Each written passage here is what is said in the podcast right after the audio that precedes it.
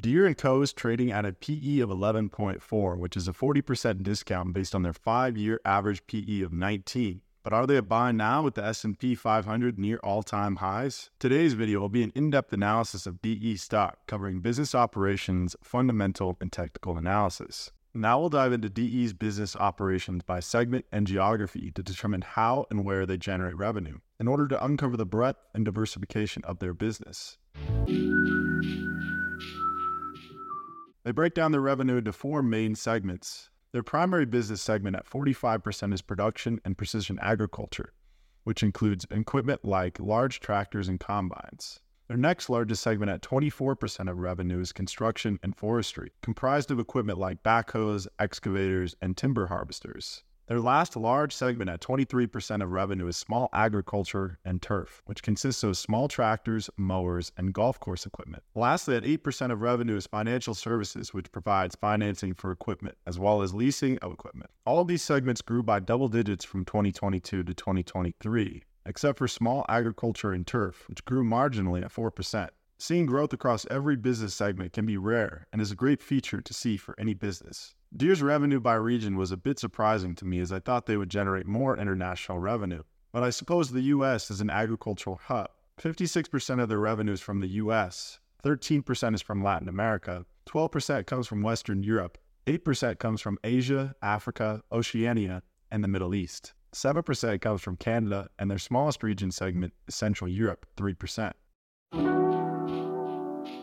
Now let's cover the macro level benefits or pros of buying into Deere and Co. The most significant advantage to their business is that agriculture is the backbone of humanity. The world requires food and continues to move toward large-scale mechanized food production and harvesting, partly due to global urbanization. Their other operating segments, not including agriculture, are also quite essential for humanity, like construction and timber harvesting. Additionally, their revenue is fairly well diversified across these business segments. And I love diversified businesses, as diversification reduces risk. Another prominent benefit to Deere is that large-scale agriculture and construction equipment has a high barrier to entry, and there are only a few large-scale competitors, such as Caterpillar and Volvo. So they basically operate within an oligopoly, and there is not likely going to be any new competition anytime soon. This is the competitive moat that Buffett talks about. The final pro is that they have a recognizable brand that is well known for reliability, which is encapsulated in their company's slogan, "Nothing runs like a Deere," which is probably why they've been in business for over a century. I'm not sure if this is the case, but I imagine farmers and construction business owners are pretty concerned with reliability, since their livelihood depends on it, and the equipment they purchase can cost millions of dollars. So I think this is an industry that will continue to favor the reputable names like Deere. Now we'll look into the macro level cons or potential risks of Deere and Co. The first current risk, which Deere states on their annual report, is that demand is slowing, which can be seen through their decreasing backlog of orders, which is likely due to the high interest rate environment. And many of their pieces of equipment are financed either through Deere or other lending institutions. Here are Deere's projections for the slowing demand in the near term from their ten K, ranging from a slowdown of five percent in U S and Canadian compact construction equipment, and up to a fifteen percent projected slowdown in U S and Canadian large agricultural equipment. Another high-level con is that they sell new equipment, which is generally built to last for a long time. When the economy contracts, people will delay purchasing new equipment and hold on to equipment they already have. This macro-level business cyclicality can be seen through their revenue from twenty fourteen to twenty sixteen, which decreased by a meaningful twenty-six percent. Although I think as farming continues to be more mechanized globally, this should stabilize demand and growth into the future and counteract delayed equipment replacement. In this section of the analysis, I typically compare one or more similar businesses, and I thought about comparing Deere to Cat, but Deere's equipment is more focused on agriculture, while Cat is focused on construction, earth moving, and energy. And the other large agricultural equipment manufacturers like C N H are just on too small of a scale compared to Deere, with roughly one-third of the revenue. So we'll look at Deere in isolation. Let me know in the comments if you prefer the comparative stock analysis. Now we'll check out the most meaningful metrics for analyzing a business, starting with revenue. The revenue grew from thirty-nine point three billion dollars in twenty nineteen to sixty-one point three billion dollars in twenty twenty-three, which is a commendable growth rate of nine point three percent. which surprisingly outpaces Apple over the same period. Here we have net income, which is an even rosier story than revenue, which has grown by a staggering twenty-five percent. Again, comparing this to some growth stocks, this is faster growth than Apple, Microsoft, and Google. This also speaks to their competitive moat, having such a high income margin. Next, we have free cash flow, which is in line with net income, having grown by a whopping thirty percent. Although in twenty twenty-two, there was a significant drop and was less than half the free cash flow of the year prior. Now we have cash and liabilities. I like to use cash as opposed to assets, as assets are generally non-functional to shareholders, and they're required to operate the business. Cash, on the other hand, has utility. They've grown their cash faster than their debt, and they have a modest debt growth rate of five point nine percent. What I've done here is subtract the cash from the liabilities to get a true sense of debt, and then I compare that to net income, which is currently at a moderate level of seven point three times their twenty twenty-three net income.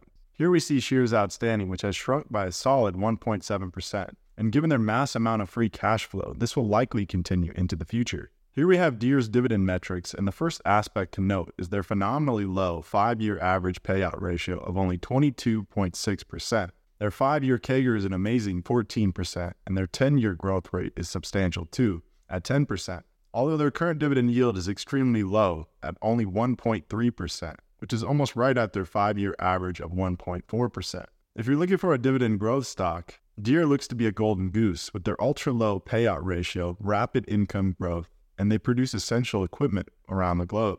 Now we'll go over some fundamental metrics related to price, starting with the price-to-earnings ratio. Deere's current P E ratio is at an amazingly low eleven point four, which is a huge discount compared to their five-year average P E ratio of nineteen point three, which is a discount of forty point six.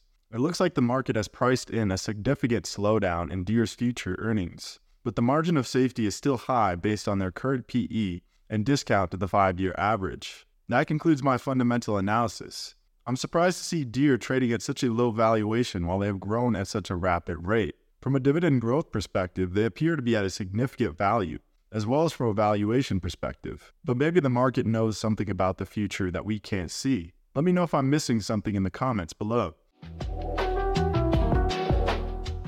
Now we'll evaluate D E from a technical perspective and determine if it's a good deal. Here we have a five-year chart, and D E is on a clear uptrend and has had a price return of one hundred fifty-seven percent over this period, which is substantially higher than the S and P's price return of only eighty-four percent. The primary technical tool I care about here is the standard deviation channel, graphed with these three yellow channel lines. This tool is used to evaluate price based on a statistical average and variance from average. The average is the center yellow line, and Deere is currently priced fifteen percent below average based on this time frame. From a support and resistance perspective, price recently found support around three hundred fifty-five dollars, although that support line isn't well defined, and a more true support level is probably around three hundred twenty-nine dollars. Resistance, on the other hand, is well defined at a high of exactly four hundred fifty dollars. So price is currently in between support and resistance and isn't at a clear buying point from that perspective. Lastly, we have the relative strength index graphed at the bottom of the chart, which is a momentum indicator. Like support and resistance, the indicator is in between a good buying point or selling point, depicted by how far this white line is from either the top or the bottom of the channel. So from a tactical perspective, D E is at a favorable buying point based on the standard deviation and at a neutral buying point based on support and resistance and the R S I. That concludes my analysis of Deere and Co. I'm curious what will happen here with interest rates having peaked but still being very high. And I wonder what sort of impact that may have on agriculture and construction from a macro perspective. Let me know if you think Deere is a good buy right now. I found D E stock from a fundamental stock screener I created through T D Ameritrade, and I made a video on it here. Thank you for watching. See you next time.